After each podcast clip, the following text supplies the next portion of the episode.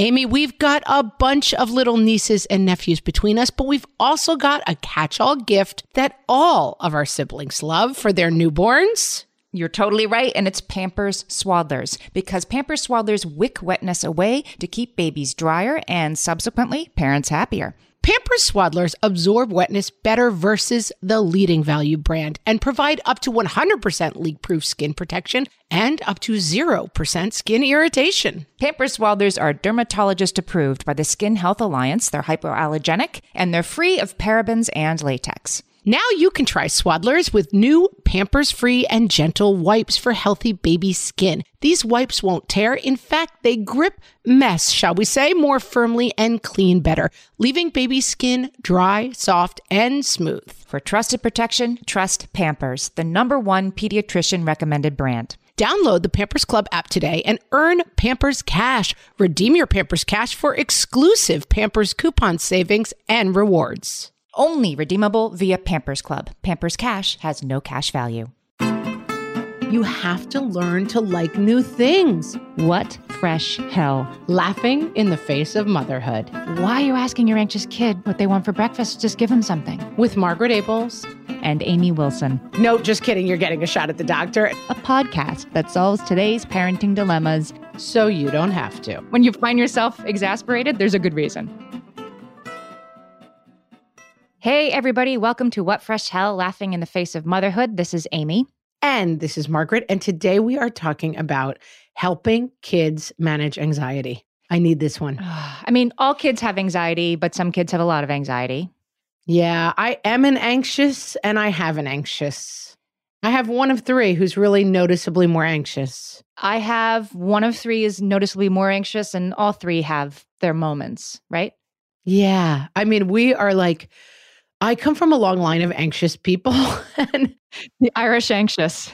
Irish anxious. And I remember, and I think I've said it before, my mom at some point, I was like, I just can't stand this anxiety. And she was like, listen, the anxious bunny survives.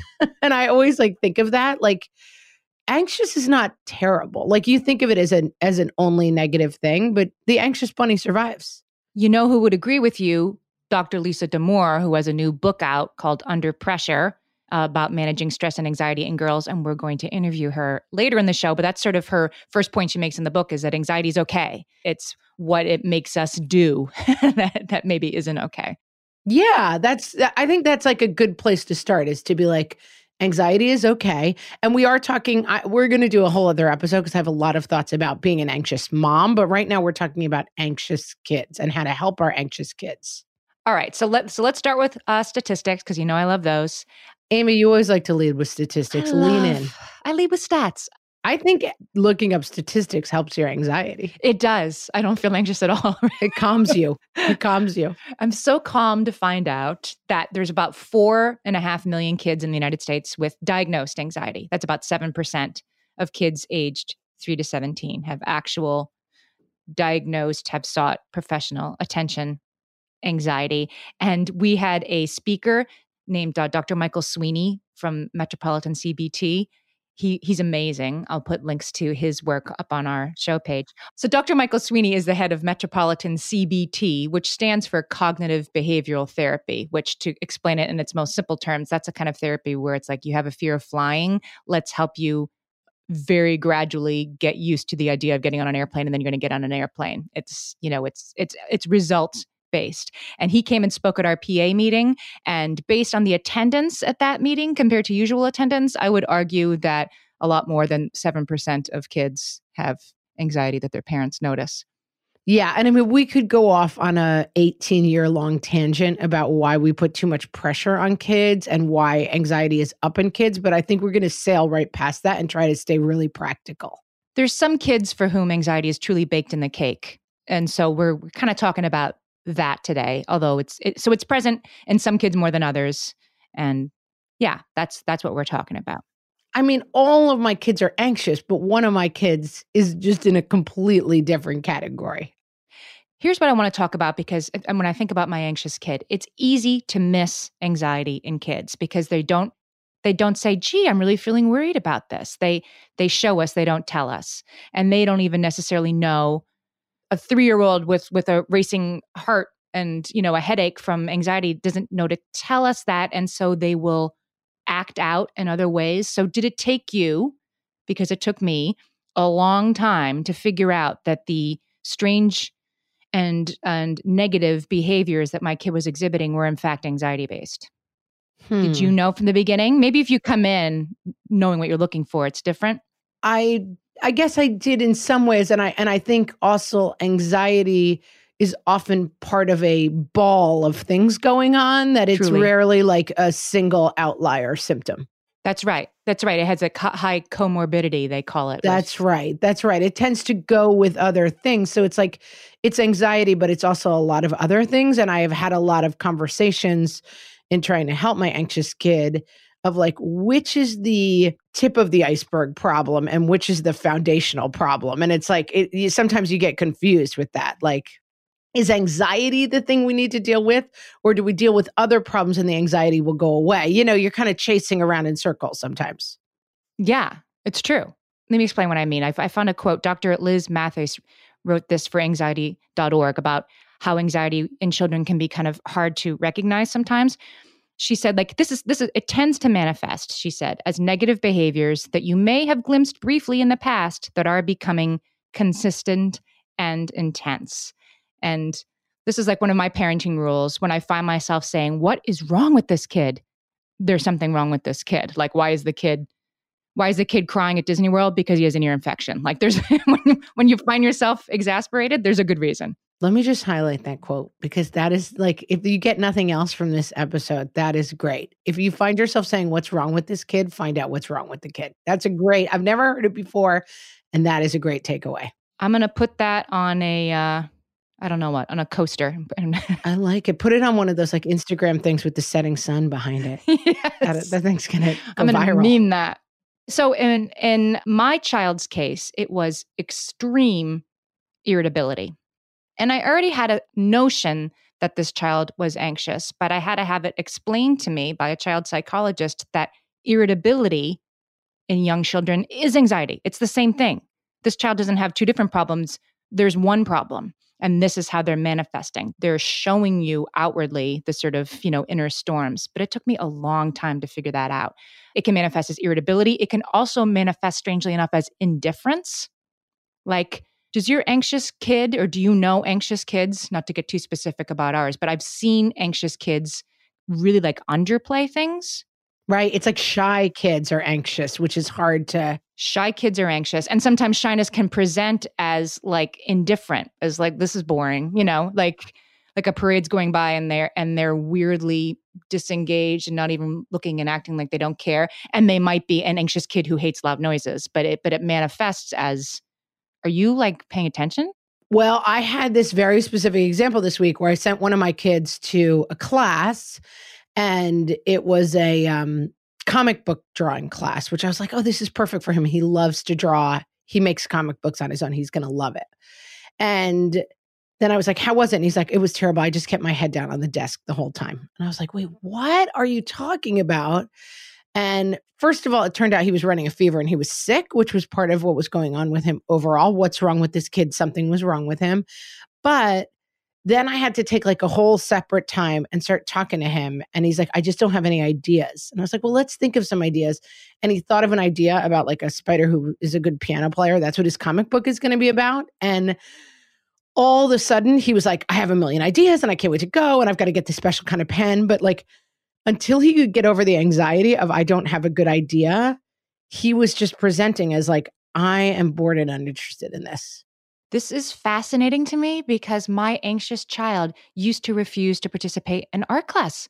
And this art teacher said, I am finally going to let your child just sit there. Your child's not bothering anybody. Your child does not want to participate, so I'm just going to let that be. And this isn't still the case. This is this is when this child was, you know, in pre-K.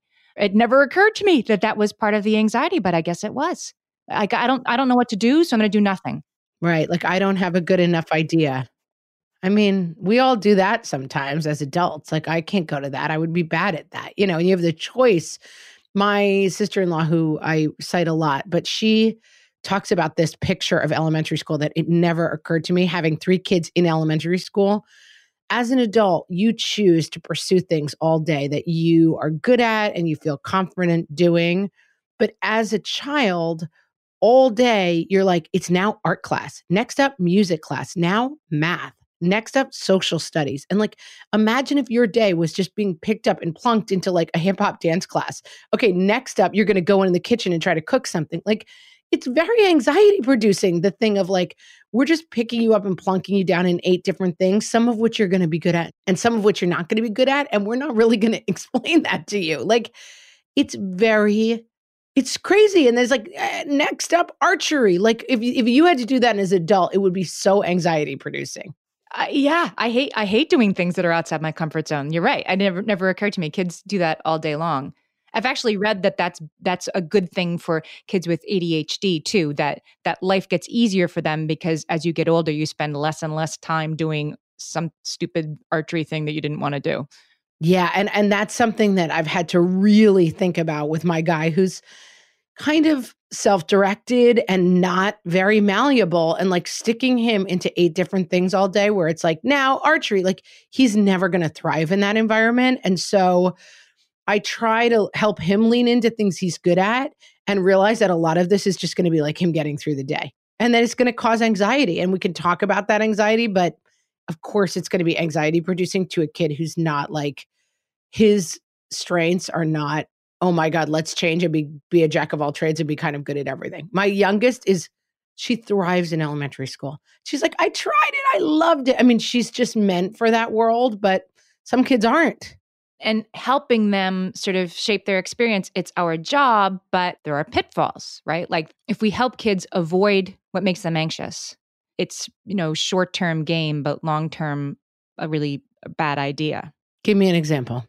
Well, like I was a kid who mysteriously had a, a stomach ache every Wednesday because Wednesday was gym and Mrs. Loftus made us play dodgeball every week. And right, and you didn't like the sensation of being like hit in the face with a right. hard rubber ball. So I had a stomach ache. Every, now I was not a kid who had sort of you know diagnosed anxiety, but yeah, I, I had a stomach ache every Wednesday. It took a while for my mom to figure it out, but my avoiding athletic things as a child has not made me an adult who is sort of sanguine about trying athletic things. like they terrify me, except for basketball in the backyard. I'm like terrified of sports. Avoiding something. I'll, I'll give you a quote. Dr. David Spiegel, who is a behavioral scientist at Stanford, says that for anxiety, avoidance is not a good strategy. Avoiding what you're fearful of makes it like it isn't happening. And the more you avoid it, the worse it gets. I agree with this 100%. I use the metaphor all the time of my dream where I'm being chased by a bear and then I turn around and I wake up because like the thing that's scary is the idea of being chased by a bear. Like and I agree in general that this is absolutely true that like facing your fears when you let something become scary, it just grows and grows and grows and the bear you're being chased by becomes huger and huger and huger and at a certain point all you can do is turn around and look at it and it's like you've made it this gigantic horrible monster when really it's not anything that's that bad.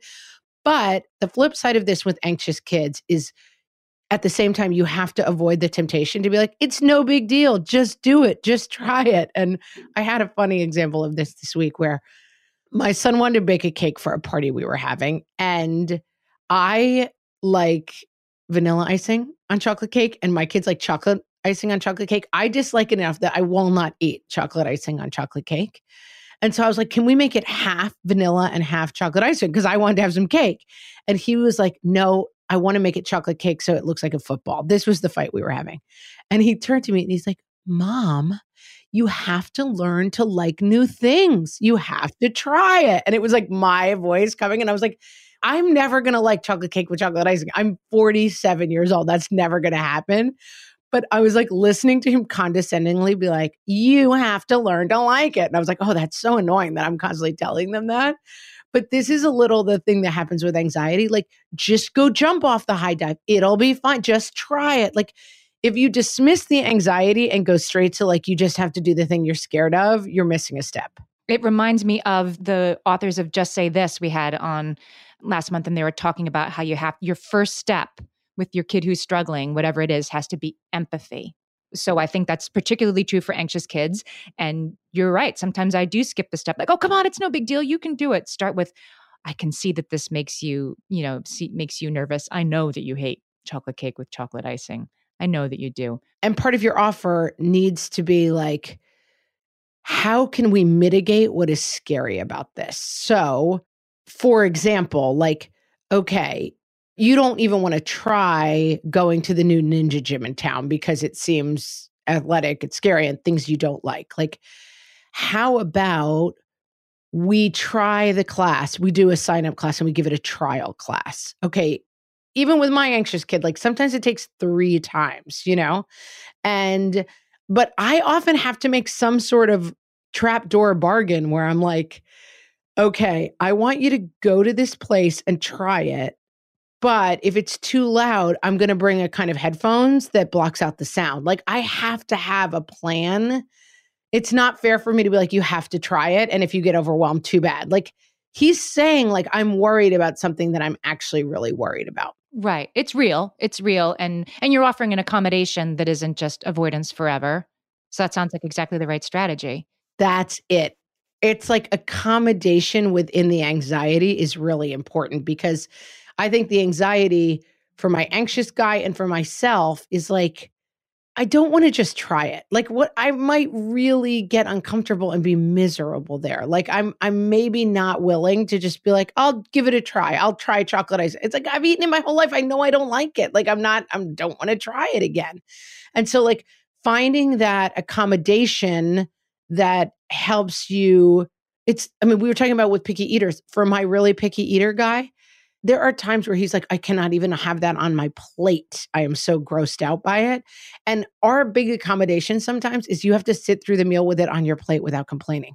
That's what Dr. Sweeney would say. I've, I've talked to him about the sort of accommodations that you have to make for a kid who's anxious. And he would say that's sort of metaphorically like sitting with it on your plate, that that needs to exist because otherwise the picky eater can start moving the goalposts from I can't have green beans on my plate to nobody can have green beans on their plate at this table because it's gross to I can't eat anything green to you know if you accommodate if you accommodate it they just move the goalposts and it gets bigger and it moves from I can't I can't do the ninja camp to I can't do any camp to you know I have to stay home all the time or whatever that you have to you, you can't just allow the anxiety to take over. Uh, you have to pull the line. Right so it's like you can make accommodations that make participating easier, but you cannot make the accommodation. You don't have to participate. You don't have to have green beans. In, we'll all not have green beans in the room because it bothers you. Like you have to find the the right level of accommodation that gives the safety valve, but is not like okay because you're anxious, you don't have to try anything. Right. Even even when it breaks our our hearts as parents to see them struggling, and you do want to just make it all go away, that's not what's going to make the anxiety better. Oh, yeah, that's almost never the right choice, parents. Almost never. All right. Well, we have a lot of thoughts about anxiety, obviously, with our own anxious kids. So let's talk to Dr. Lisa Damour. Yep, she's the author of the new book, Under Pressure. This book is great. It's specifically about stress and anxiety in girls, but guess what? It's very applicable whether it's girls or boys. And we'll talk to her a bit after this.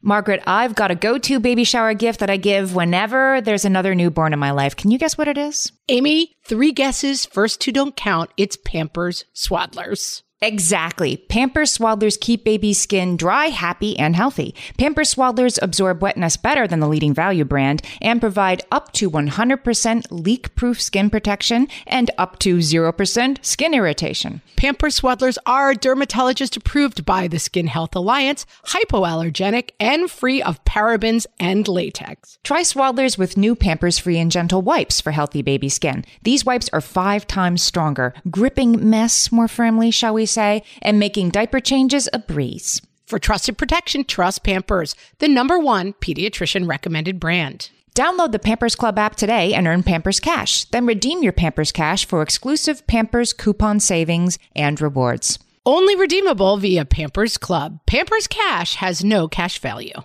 Margaret, I've been at the research again, looking into metabolic health and more importantly, metabolic flexibility, which turns out is the key to improved energy levels, better sleep, better fitness, all the things. And I found out about all this because we got a chance to try Lumen, the first handheld device that helps you manage your metabolic health. Lumen works when you breathe into it. If you do that first thing in the morning or after a workout, Lumen measures your metabolism by measuring the amount of carbon dioxide in your breath. It's science, people. That lets you see exactly what's going on in your body in real time. Then you use Lumen's app to get tailored guidance to improve your sleep, your nutrition, even stress management. If you're interested in figuring out the effects of different sorts of foods on your body, Lumen is a really cool way to see what's actually happening as your body burns fuel sources. If you want to take the next step in improving your health, go to lumen.me and use fresh to get $100 off your lumen. That is L U M E N dot M E. Lumen.me and use the code FRESH at checkout for $100 off. Thank you, Lumen, for sponsoring this episode.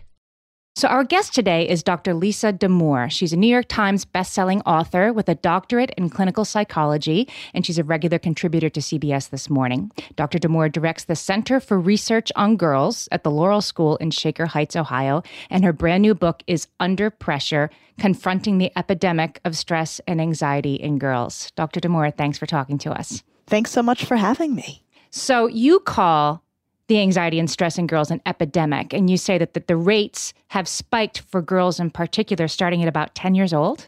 That's what we're seeing. We're seeing reports coming out from the research side that tell us that at this point, 31% of girls are reporting anxiety symptoms compared to 13% of boys. And there was another study that looked at the change in girls reporting the feelings associated with anxiety, nervousness, dread, and things like that. And for them, there was a 55% jump between 2009 and 2014, and no jump for boys. So, why do you think that is? There are a few ways we can slice it. One thing that we have long known as psychologists is that when children are distressed, girls are more likely to collapse in on themselves, and boys are more likely to act out to get themselves in trouble. So, it's long been the case that we're more likely to see anxiety in girls than in boys. It's interesting to watch these rates start to change so quickly. So there's the kind of socialized, gendered expressions of distress explanation. But then the reality is there are a great deal, kind of a great number of things that girls are contending with that I think make their situations especially stressful. Okay, like what? So, for instance, we have put a lot on girls' plates without taking anything off. Girls are now crushing it academically. I mean, they are absolutely stellar students. And, you know, the expectations for them are high, the opportunities for them are tremendous. That has not diminished the pressure they feel to be cute, if not hot, to be engaged socially, to be, you know, agreeable to the people around them, to make themselves available to meet the needs of others. I do think it's the case that for boys, when they are really, really bringing it academically, they may not also be spending quite as much time worrying that they also must be gorgeous and fit. You know, my son attends an all boys high school, and he would say that he's so happy to have that taken off the table, that it that just does not matter what you wear or what you look like. It's not something he spends time thinking about. That's true. And I think there's no girl, very few girls regardless of their circumstances, where the culture lets them off that hook. Yeah. Yeah. So there are things like that. I think there are also factors having to do with their relationships with boys that we're not really fully addressing as adults. So there's a lot of forces at play here, which also means there's a lot we can do. Uh, what I thought was so interesting about this book is you start from a place of, of stress and anxiety are not necessarily bad words. One, not always avoidable or even often avoidable, and two, not not necessarily bad words. And we need as parents to get rid of the notion that erasing stress and anxiety from our kids' lives is is possible or even desirable. But these seems like there are some things maybe for girls that we can help them. These are these are things you need to worry about, and these are things you don't. I think that's right. And I think I would not underestimate the benefit of a reframing of what stress and anxiety are all about. On the psychological, sort of the research and the clinical side, we have long understood that anxiety is a normal and healthy protective function It's sort of the alarm system that alerts us to threats on the outside or on the inside. So, you know, if you're driving and someone comes up really fast behind you, you should feel a little anxious. That's something that needs to be addressed. If you're supposed to be getting ready for a meeting or a kid's supposed to be getting ready for, you know, a test and instead they're messing around on social media, they should feel a little anxious, you know, that that's anxiety telling them to make a change. So anxiety is part of life. It's part of what keeps us safe. And then we can also say the same of stress that stress is what happens when we operate at the edge of our capacities, whenever we're doing something that requires adaptation. And those can be good things. It can be moving to a new city or taking on a new job or a student taking on a really hard class that they can do.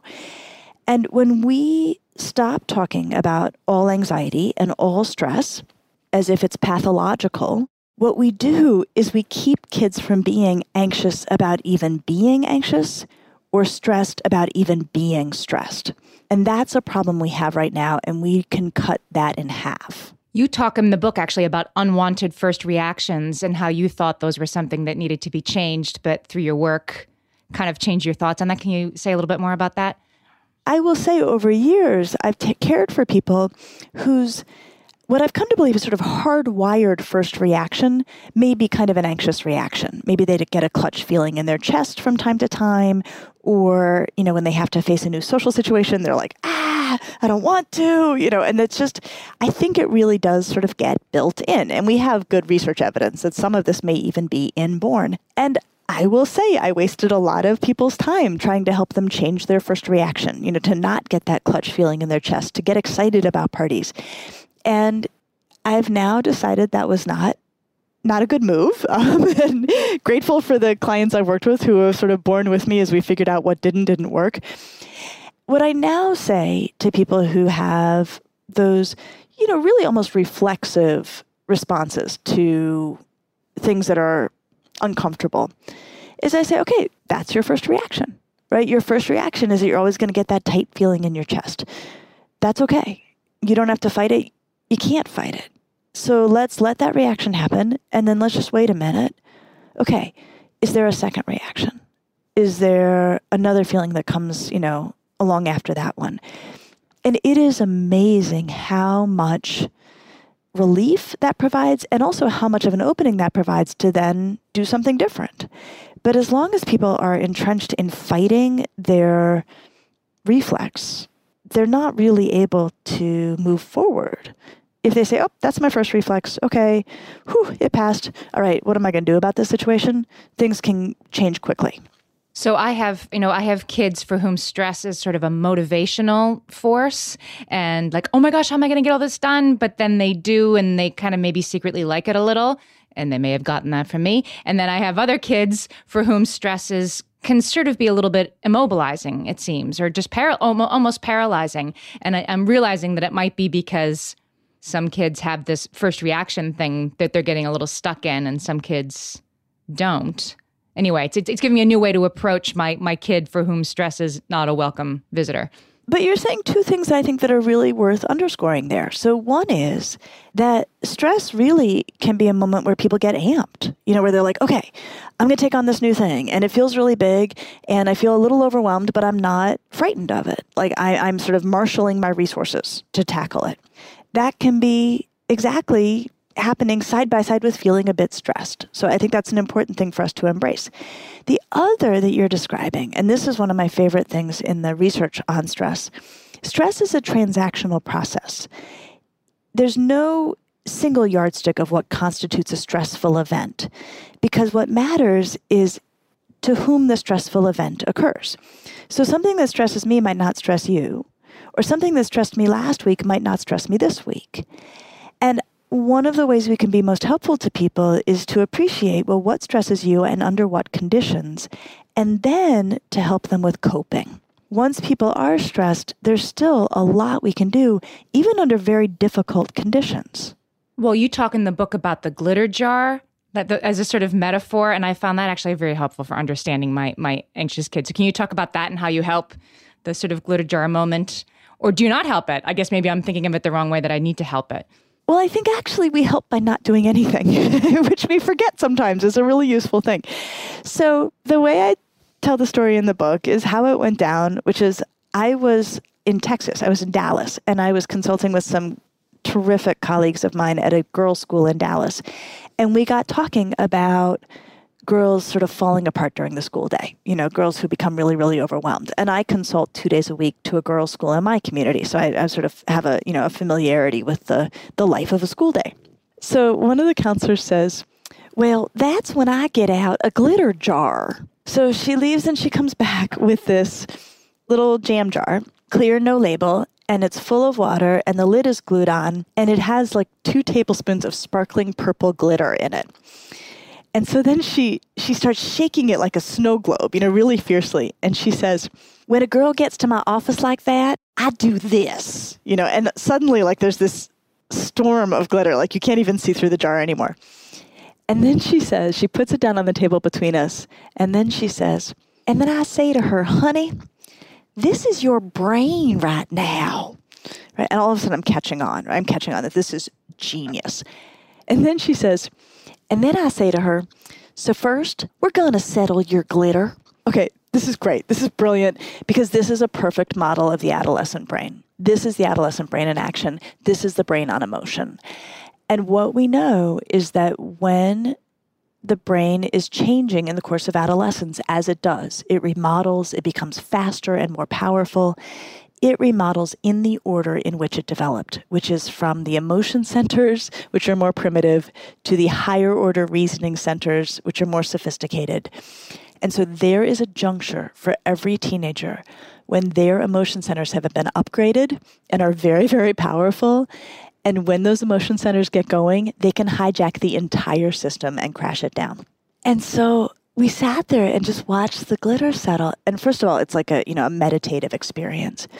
And it was so powerful. And what I have come to appreciate, what is so powerful is that it actually issues instructions to the adult, which is just be calm, appreciate that your child's brain has had a hijack experience and that it will reset itself automatically if you are patient. And it's not a fire that needs to be put out emotions are more like a wave that rise and crest and then flow away. And there is something so powerful about transmitting the message to our kids that a big feeling is one of those things that you can ride and the only way out is through. And once you get through it, you'll feel better. And this has changed how I do practice. This has changed how I take care of my own children, which is this confidence that it'll be okay. And it'll be okay if we just sit here and let this pass. Yeah. I like this a lot. And I was actually explaining this to my own daughter about the brain and how it developed. I loved this part of your book and was reading it to her. She didn't really get that, of course, so much because she is a child. But then then I got to the glitter jar part and she's like, Oh, it's like my phone. And she has a like a phone cover and the back of it, you know, has the glitter that settles and it's just for decorative purposes. But I was sort of like, oh, you know, the next time you're feeling stressed about something, you should turn that phone over and then turn it right side up and then don't take any action. Just take a couple deep breaths and watch the glitter settle. Settle your glitter. You should put that on t-shirts is what Isn't I'm that hysterical? Yeah. No, it's Settle brilliant. It's absolutely brilliant. So at the end of the book, you sort of say like what we need to teach our kids to do is to ask themselves, to get curious, I guess, about what's the source of the stress, you know, why am I anxious? Where is this coming from? And that in the answer to those questions, they're going to find their path forward, sort of out of this stressful situation. How do you suggest for parents that can't, you know, take their kids to a, a, therapist or a psychologist to tell their stressed and anxious kid this, and the kind of kid who rejects everything the parent says is completely ridiculous? You know, they're they're, cons- they're rejecting the source. How do, how do parents help their kids sort of do this? Gently, not while they're in glitter brain, I suppose. That's not the moment to bring up new uh, approaches. But how, how, do, how does a parent sort of put this in their child's path? The beauty of stress and anxiety is they come up every day for everybody. right? I mean, they Right. really do. I mean, you don't have to go looking for them, they find you. So, a huge amount of it will come through modeling just how we lead our own lives and how we react to our own stress and anxiety. And truly, in parenting, what we do is a lot more powerful than what we say. So, we can start to do things like say, hey, okay, I'm driving. There's a car behind me that's making me hugely nervous. This is really helpful. I'm changing lanes, right? To talk out loud about nerves and tension and anxiety as useful. I mean, you don't you don't interview for problems, but you don't you don't ever assume that a kid isn't dealing with stuff. Of course they are. Kids today have a lot on their plates. They do, and they're mostly incredibly graceful about it. Right. And they do have meltdowns at home, but usually it's because they held it together all day at school. And I think it's helpful for us to remember that, you know, they bring tremendous strength to school and they can and should use home as a place to let their hair down or let off some steam. Yeah, I guess so. They can the glitter gets messy at home, right? It does. It, it's not always the most fun way to be with your kid. Lisa, tell us about your new book and where we can find it and where we can find you. So, Under Pressure colon, confronting the epidemic of stress and anxiety in girls, can be bought anywhere books are sold. It's available everywhere. And then I have a website, which is drlisadamour.com. So D R L I S A D A M O U R.com. I also write a monthly adolescence column for the Well Family section of the New York Times. I found this book so useful, and I do have a daughter, but I have sons as well. I think this book is so useful every kid has stress and anxiety. Every kid has times they handle it and times they kind of don't. Every parent worries about how they can be fixing it. And this book I found really helpful in sort of resetting my perspective on when to help and when to step back and what's okay to let happen a little bit. And I, I just found it really useful. I'm thrilled to hear that. I I really um, I became a psychologist to be useful, and if I can be useful at scale, then that makes me feel even better about it. Thanks, Lisa. It was so nice talking to you. Thank you. Amy, you know me well enough to know that my daily power breakfast is toast with peanut butter on top. Toast with peanut butter. It's also, by the way, one of my favorite power breakfasts. So we agree on that thing. We were recently together and we shared some toast with peanut butter. And I'm going to tell you, we used Hero bread. It adds even more protein and fiber to that combo without adding any more sugar. Hero Bread has remade the carby, empty calorie bread products into versions that include no net carbs, zero gram sugar, and fewer calories, plus more protein and fiber, while still being super fluffy and delicious. I was not sure that that particular combination was going to be possible, but Hero Bread has figured it out. Yeah, this is one I'm glad they let us try. It's like it really tastes good. I've been trying to add more protein to my diet, and I would have thought that a hamburger rolls was not the place to do that, Amy. but all of Hero Bread's products, from rolls to tortillas to croissants, we please, offer protein and fiber, zero to one grams of net carbs, and zero grams of sugar. Start your Hero Bread bundle on their website and get 10% off your order. Go to hero.co and use the code motherhood at checkout. I like this bread, people. It's H E R O dot C O and code motherhood for 10% off your order of Hero Bread. Hey there, I'm Debbie Reber, the founder of Tilt Parenting and the author of the book Differently Wired. The mission of Tilt is to change the way neurodivergence whether that's having a learning disability, having ADHD, being gifted, autistic, or some combination of all of the above, is perceived and experienced so differently wired kids and the parents like us raising them can truly thrive. On the Tilt Parenting podcast, I get to talk with authors, therapists, educators, and parenting experts who are committed to this mission. I ask the questions my listeners are most curious about when it comes to supporting our kids. And in turn, my guests share strategies for challenges, out of the box ideas for navigating school, best practices for therapies, tips for advocating, and so many thoughtful insights on what it really takes to help our kids grow up feeling seen and respected so they can create awesome lives for themselves. I know that raising a differently wired kid can feel overwhelming and isolating, but I promise you, you are not alone, and it can feel so much better. If you're on this parenting journey, come listen to Tilt Parenting. Together, we can shift this paradigm and show up for our exceptional kids with hope, possibility, and joy. Sure, you could go through your day just doing things you enjoy without a second thought. But with random bouts of anxiety, your days are transformed into an exciting journey through time as you revisit small insults of the past and fret about perceived dangers from the future. Riding in the car, listening to the dulcet tones of Total Eclipse of the Heart. With random bouts of anxiety, your simple sing along transforms into a lengthy revisit of the time in eighth grade when Becky Agnotti told you you were a freak in front of your crush, Bobby Martinez. Oh, I should have said her dress looked like a burnt wedding cake. It totally did. Why didn't I think of that at the time? A long walk provides the perfect time to binge a favorite podcast. Or, with random bouts of anxiety, a good time to think about our crumbling national infrastructure. How do bridges work anyway? Like, how come I literally never see anyone checking on these bridges when I'm out walking? Shouldn't someone be making sure these bridges are still working right? I mean, God, there sure are a lot of bridges on this route. Movie night with the kiddos is a great time to relax and unwind from a tough week. Or maybe in your case, an ideal time to contemplate the future in the darkest possible way. I can't believe I have to send all three of these kids to college. Seriously, what was I thinking?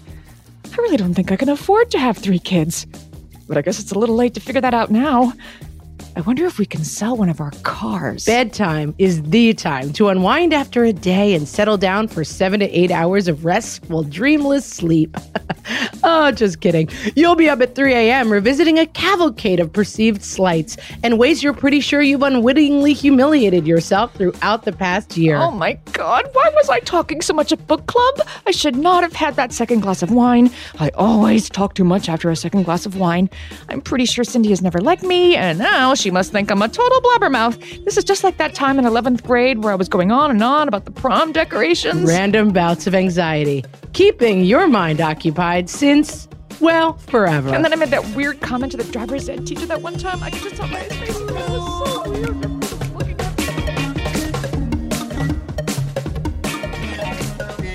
She's pretty smart, Dr. Damour, don't you think? Oh, thank goodness for her. Thank good someone smart came into the conversation to help us out it's important to keep in mind like you okay we're not supposed to get rid of this. This is not our job as parents to smooth away every bump in our kids lives. And i keep relearning this but particularly when it comes to stress and anxiety. It's going to be there. It's going to happen. We arm them with tools. We don't make it all go away. And it's such a good reminder for me with my own anxious guy don't worry about it. Like it's just a useless phrase. Like stop trying to fight the truth of a person's anxiety and start trying to figure out ways to help with it, but cut out the entire part of the story that is like, you shouldn't be anxious. She has an idea in her book that actually is exactly what you were saying before deliberate underscheduling, she says. She says we can ease the stress that we and our kids feel by deciding to know, do, and spend less. And I thought that was when you were just saying, like, you've gotten more last fall, you got more specific about what your kids were going to do outside of school and that it it worked. It has been so great for us to pull away from that heavy schedule. Like it's just I, at some point I really was in that mode where I was like my whole life was like I've got to drive her to ballet and then leave her there with the teacher and wave and be like don't forget she's here so I can peel out and make violin lessons in time.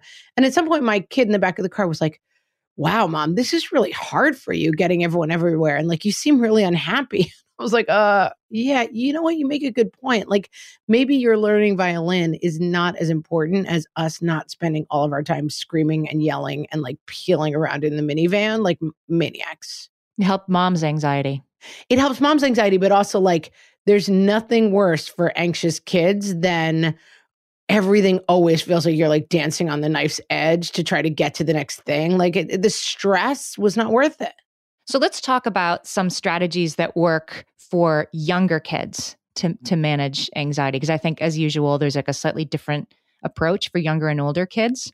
Yeah, and takeaways are going to be good cuz like we know what the problem is we got the takeaways. So these are these are uh, Dr. Michael Sweeney, who I mentioned before, who is a psychotherapist who works specifically with kids with anxiety. These are the strategies that he suggests that work for for younger kids when they're expressing anxiety. The first one is proximity. I mean, this is an obvious one. Like the first couple of days of preschool, you stay in the classroom and then you move further towards the door. That this is a strategy that's very effective. You have to deploy it effectively right? You can't always never leave the nursery school classroom, but it is it is something that helps. If your kid is very anxious about something, if your kid really doesn't want to go to this ninja class, then maybe you're saying, "Look, I'll stay. I'll stay the whole time and I'll be there and if you, you know, you need to come take a break, I'll be there." That that would be a way to get your kid through the door the first time. Absolutely. And for kids with like extreme anxiety who have any kind of like spectrum type issues, proximity can be really hard. Like sometimes it's like they don't like kids don't want to you in the room hovering holding on to them and stuff. There is still a way to make this work which is just to sometimes be in the side of the room like proximity doesn't have to mean like i'm grabbing onto you and hovering over you to make it work.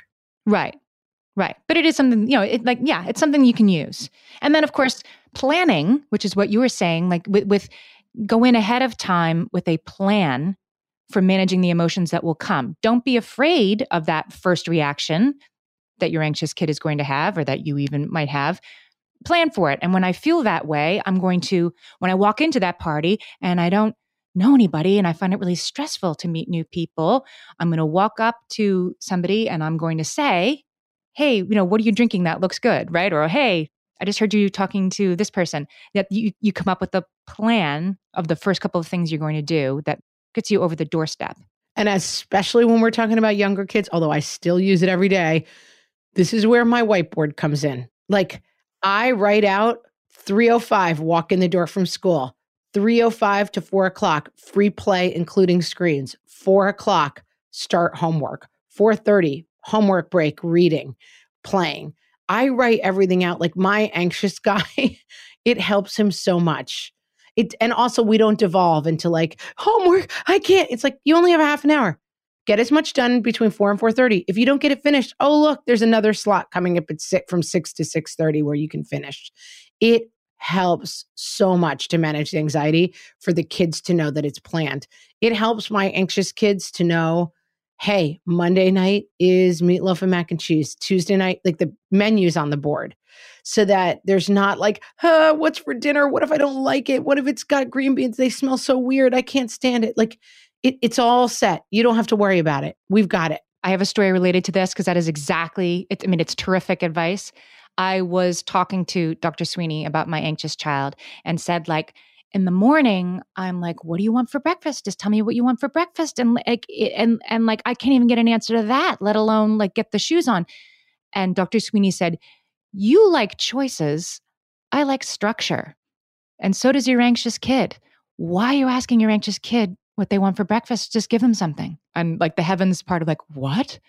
I don't have to ask them if they want cereal or toast. I can just hand them toast. And guess what? That was really good advice. Yeah, they don't, and eh, anxious kids, if you can take away the smaller decisions for an anxious child, like what's for breakfast, then do it. It's, it's, I don't know why I fought that battle that I had to help them make better decisions. Just make the decisions.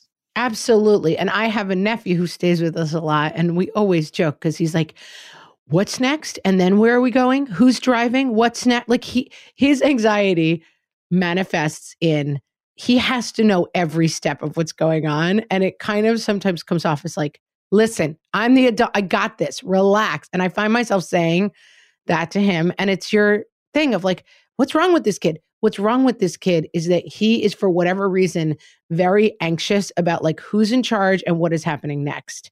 And so rather than my initial approach which was like could you chill out and let me handle this? I've been raising three kids for 10 years. I'm pretty good at it. Like i got this. Stop asking questions. Like what's wrong with this kid? He needs these answers. So what do you need to know? Let's write it out.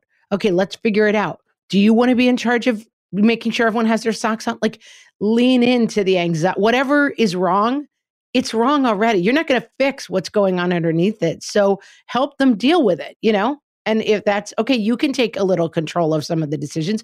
You can look at the whiteboard and know everything that's happening for the rest of the day. You can sometimes be in charge of X, Y, Z. Like, lean in. Dr. Sweeney says that anxiety lives in the future. And I thought that that was kind of a mind blowing that's exactly what I'm saying with this yeah, kid, right? what like, I mean. What's going to happen? Who's going to drive? Who picks it up? How do you know you get the right thing? Like, it's all like what is going to happen is a very anxious question for him. Mm-hmm. Not being able to control the variables and right, right. Yeah, you're right. Write it write it down. The what the whiteboard thing is like do it for your whole life. I still with my anxious child will say make sure that this kid knows, okay, tomorrow after school, don't forget that you usually go here, but tomorrow you're going there, right? We call that priming the pump, and it is so important. And if we forget to do it, like I will occasionally send an email to the school. I forgot to remind him that he has to go to the dentist after school today. Like, you've got to tell him in the morning. Because if I pick him up at three o'clock and he's like, oh, great, I'm coming home to watch screens. And I'm like, oh, surprise, you're going to the dentist instead. Like, we will have a nightmare scenario. Yeah, the drums beat. But then on the other hand, I, I with an anxious kid telling them about the, you know, tooth being pulled two weeks ahead of time is not a good strategy. You can't spring it on them, but nor do you give them two weeks to worry about it. That's a no win. We just Right? had that with shots at the doctor. And for my anxious guy, it was like, wait, when do we break this news? Like, is it better to just go and be like, hey, we're going to the lollipop factory and be like, no, just kidding. You're getting a shot at the doctor and just like take all the pain at once? Or try to tell him in advance and just have it be like, is there going to be a shot or not? I can't stand it. And so we wove it in. We wove it in and we were like, you're going to the doctor. I'm not sure if that there's a shot. Let's say this. If there is a shot, afterwards we'll take you for a milkshake. If there isn't a shot, you'll just get to come home and play. So like there's good in both outcomes. Let's try it. It worked fine and he took the shot. Uh, my my anxious kid just had to have a flu shot and that shot anxiety i mean that exists in all kids and, in anxious kids to a special degree. And he had to have a flu shot and the very nice young doctor who gave this kid the shot said i'm just going to show you what it's going to feel like. This was a genius technique. I'm just going to show you what it's going to feel like. It's going to kind of just be a little pinch like that. I haven't done it yet but that's what it's going to be like. And then she puts the band-aid on and the shot was over with Oh my God. What a genius. kind of a dangerous game, but I like it. It's genius. Yeah, and this kid, you would think the kid might be mad that they were lied to, but they were just like so thrilled it was over. No, no, that's genius. Well, when I was a kid, we would have our physicals in September when we went back to school. And I, all summer long, would be like, I'm kind of enjoying summer, but I cannot believe I have to go get a shot in two months. Like, I was crazy. I look back, and if my, my kid does it now, and I'm like, oh, why are you ruining summer thinking about a shot that's not happening for? And I, I often say, like, my kid will literally wake up and be like, Christmas this year. Do we? I'm like, it's February. Like, can I get first place on the stairs coming down in the morning? And it's like, wait, are we really to fight about this in February? And I do find myself constantly saying, like, I'm not having a fight about what's for dinner on Thanksgiving in February, but uh, we do it. Yeah, because anxiety lives in the future. That's it. Oh my God. I was guilty of it. And now I have the parents' curse. I have a kid who's Right. just like me. right, exactly. All right, older kids. Let's talk about that because when they're as they get older, we have to help them put sort of pillars in place to manage a little bit of this on their own. Yes. And let me go back to my favorite point. You need to be doing this from the time they're little kids. You can't start attacking this with teens. So, yes, all of this advice that we're going to give you is true, but you've got to seed it from the time they're littler. You're right. I mean, these are these are things that the little kid should be doing, and then you just sort of hand responsibility over to the adolescent. That like, don't you feel better when these things are in place? You need to do them. These are the four pillars that Dr. Sweeney suggests that you you know sort of task your adolescent with having in place. The first one is sleep. Getting enough sleep for kids who are anxious is crucial. And, and Dr. Damour actually says in Under Pressure, she talks at length about how when she starts to treat somebody for anxiety, the first question that she will ask is, How much sleep does this child get at night? And if the answer isn't, you know, eight hours consistently, she's basically like, Nine hours consistently. well, this is yeah. this is for a teenager, but yeah, eight to nine. It's sort of, you know, like, okay, go fix that and come back. I find the same thing with little kids. I have a lot of people who ask me for advice about their any kid, any age. The first question I always ask is how much sleep are they getting? I mean, I will occasionally see my kids on six hours of sleep, and I'm like, uh, this isn't my child. This is a Frankenstein monster. And it is amazingly transformative. Sleep is amazingly transformative. If you're not getting enough sleep, it is like the foundation of a lot of problems. And of course, sometimes anxious kids have trouble falling asleep. So it is, I, I understand it's a little easier said than done if you have a kid who has trouble falling asleep, but put things in place. and put all your eggs in the getting more sleep basket. I just had my husband this week. I was walking around and like, you know, just having problems. And I was like, you know what? I'm putting you to bed at 9 30 tonight. No questions asked. like you've got to get 10 hours of sleep. And he woke up this morning and he feels better. More sleep, exercise, an hour of exercise. I definitely see this like when my kids move their bodies, like, you know, things feel better. Things just don't seem as serious. They go out, especially if they can go outside and use their their big words and their big voices and, you know, and throw their limbs around a little bit. It really helps with anxiety. Right. And that doesn't have to be like, you know, take an exercise class. It can be like, hey, let's go out and throw a football for a while. Let's go out and take a walk. Right. Or walk the dog or anything. Socializing. My kids were tasked with socializing and not and not on your phone. Like have an actual in real life conversation with somebody every day, face to face. Super important. Could do a whole show about this, but like the narrowing of kids' lives to like staring at a screen and feeling that the whole world is these like interactions that are happening on their screen, hugely problematic, causes depression. Yeah. Ratchets up anxiety. It's all bad. There's a real proven link. I didn't even uh, quote that study in our notes for today, but I'll put it on our show page on whatfreshhellpodcast.com because the more kid more time kids spend on screens, the more likely they are to be depressed and or anxious the final pillar of, of that older kids need to put in place to help manage their own anxiety is structure is you know the whiteboard literal or metaphorical. Have a plan in place. Know what's going to happen so you don't wonder what's going to happen. I think it's very easy to let this go when you have older kids. Like it makes a lot of sense with like six seven eight year olds but i will be doing this with my high schooler i'm sure. Like I all roads lead back to structure, the whiteboard, lots of information, the date book, you know, planning, and, yeah. the date book. It just it helps us all like that kind of structure that like it always seems like oh we can never get it done. And it's like let's make a list. If we do half an hour a night can we get it done? You know? Oh we have to read this whole book. What if we do a chapter when you get home and a chapter before bed every day for a week? Look that's how we'll read the book. Like breaking stuff down planning and giving structure always the right thing and the offline like written down date book and lists and things like that of course digital natives like our kids are a little bit less likely to do that stuff but it helps. My oldest's high school really just drills into them like use the planner write it down and and so this kid who has a lot of homework to juggle high schoolers these days have a lot of homework but this kid knows he has two tests next week and then a paper the monday after that and so this kid has gotten really so much better in high school at looking way out like I have to do, I have to an I had to do half an hour tonight, an hour tomorrow night. So I'm not like scrambling on Sunday night with a stomach ache because I, I can't get it all done. And yeah, so as your kids get older, you, you know, you hand that over to them and hopefully they do it. And, you know, where I am now with my adolescence, I'm still sort of like, did you remember to do this thing? But, but structure. Yeah. But you're helping, you're building the pieces in. Amy, we could talk about anxiety for 10 years. Let's be honest. There's so much to say. but but I think we I I think today was I think we solved it.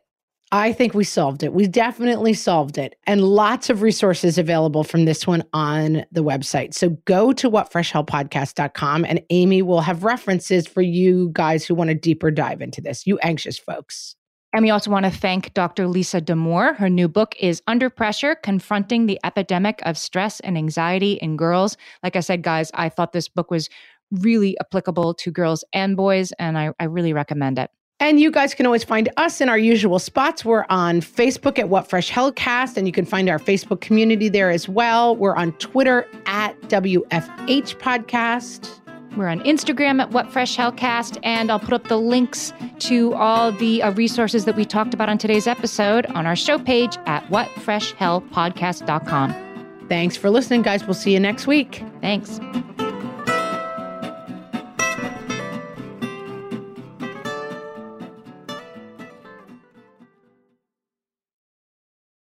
Hi there, I'm Andrea Owen, self help author with 19 translations of my books, global keynote speaker, and life coach. My podcast, Make Some Noise, has been serving up self help in a simple to digest way for the last decade. The topics brought in each episode are practical and easy to implement around topics such as working through fears that keep you stuck, different modalities of therapy, managing your negative self talk, and more. We bring you guest experts, solo episodes, and I even coach listeners on the air around relatable struggles. I also do my best to weave my sense of humor into some heavy topics because let's face it, life can be pretty hard and it's so much better when we can have some fun while walking through our challenges. Whether you're seasoned in personal development or just starting out, Make Some Noise podcast will help you become the best version of yourself, the person you're proud of when you look in the mirror and show up in your life. Simply search Make Some Noise with Andrea Owen wherever you listen to your podcasts. Well, hey there, busy mama. Are you looking for ways to make your life easier, your home less chaotic, and at the same time add more joy to your life? My name is Deanna Yates, and I'm the host of Wanna Be Clutter Free, a podcast all about letting go of the stuff we don't need in our lives so that we can focus on what truly matters. Don't worry, I'm not going to tell you to throw it all away or make you feel guilty about keeping something you love, no matter how many other people don't quite understand it but I will give you practical and, more importantly, actionable advice so that you can make progress right away. And you won't just hear it from me, there are amazing guests too. It's like having your bestie in your pocket telling you it's okay to let go of the things that are not serving you and your family in a totally non judgmental way. So join me over on the podcast where we can work on progress over perfection for those of us that want to be clutter free.